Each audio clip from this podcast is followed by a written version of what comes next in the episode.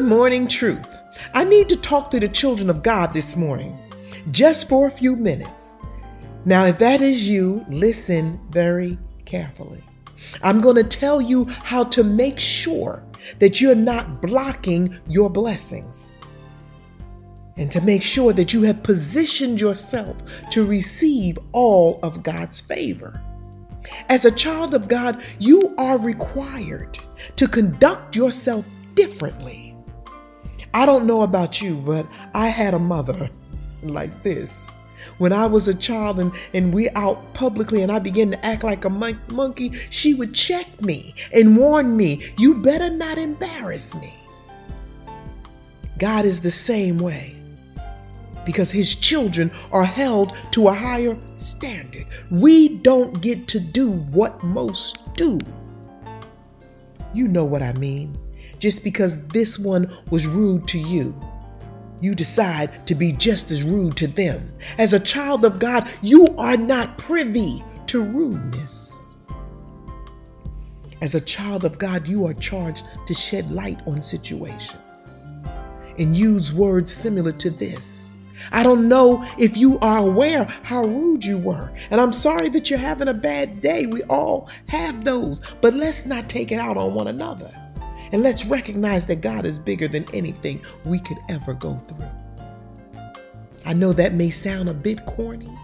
Tweak it any way you want to. My point is this don't allow someone else's issues to derail your blessings because you are charged to be light in dark situations. And God holds us accountable when we know the right thing to do and don't. Romans chapter 12, verses 17 through 21 reads Do not repay anyone evil for evil. Be careful to do what is right in the eyes of everyone. As far as it depends on you. Lead, live at peace with everyone. Do not take revenge, my dear friends. Leave room for God's wrath, for it is written, It's mine to avenge. I will repay, says the Lord. If your enemy is hungry, feed him. If he is thirsty, give them something to drink. In doing this, you will heap burning coals on his head. Do not be overcome by evil, but overcome evil with good. I'm not going to make like none of this is easy. You will have to discipline yourself to change how you react to situations. But once you repeatedly do it over and over again, before you know it, your character will become light and overtake you. And watch and see if the favor of God doesn't seem to be coming at you from the left and the right. Now, I'm going to be really, really honest with you this morning. You're going to have to deal with situations more crucial than someone just being rude to you. I can guarantee you that. Let me give you a more difficult scenario. Someone has wronged you, even blocked an opportunity for you. Now the day has come where you are in a supervisory position and you're charged to hire someone to fill this position. And this person who has wronged you and closed the door of opportunity on you has applied for this position. And if you're really honest, they are the best person for this position. Their qualifications in regards to this job is impeccable. Now, you know most of your colleagues, you're going to ask them. You're going to ask your friends, you're going to ask your relatives, what would you do? And they're going to say, I wouldn't hire that joker for nothing. And then you begin to think, I knew they would need me before I needed them. And the t- before you know it, the tally is counted. You can't find no one who thinks you should hire them, regardless of their qualifications. But remember, you, a child of God, is held to a higher standard. You don't get to do what most do. You don't get to react the way most do. In 1 Corinthians 11 and 1, the scripture reads, Be imitators of me as I am of Christ. The opportunity to retaliate against someone who has wronged us seems so gratifying and even justified. But let me assure you, it's not godly.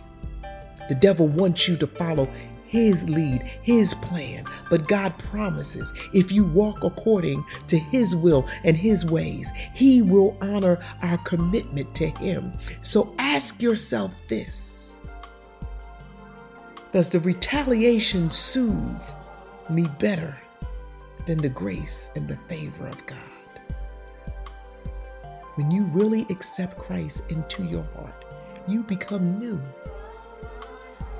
you take on new perspectives. Now, life will likely not be easier because you have accepted Christ. And I promise you, you will be tried and tempted at every angle.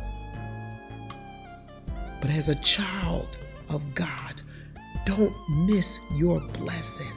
Don't cheapen the favor of God by remaining enslaved to sin and to actions and reactions that embarrass God.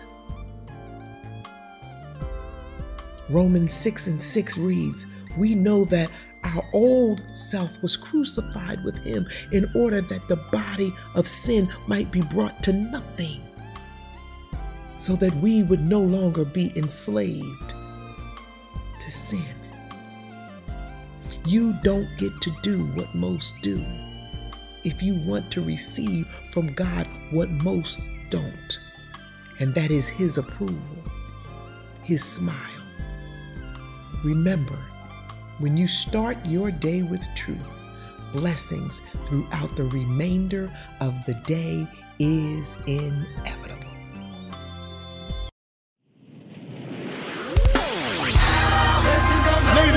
Gentlemen, this is not a drill. It's time for you to speak what you wanna see.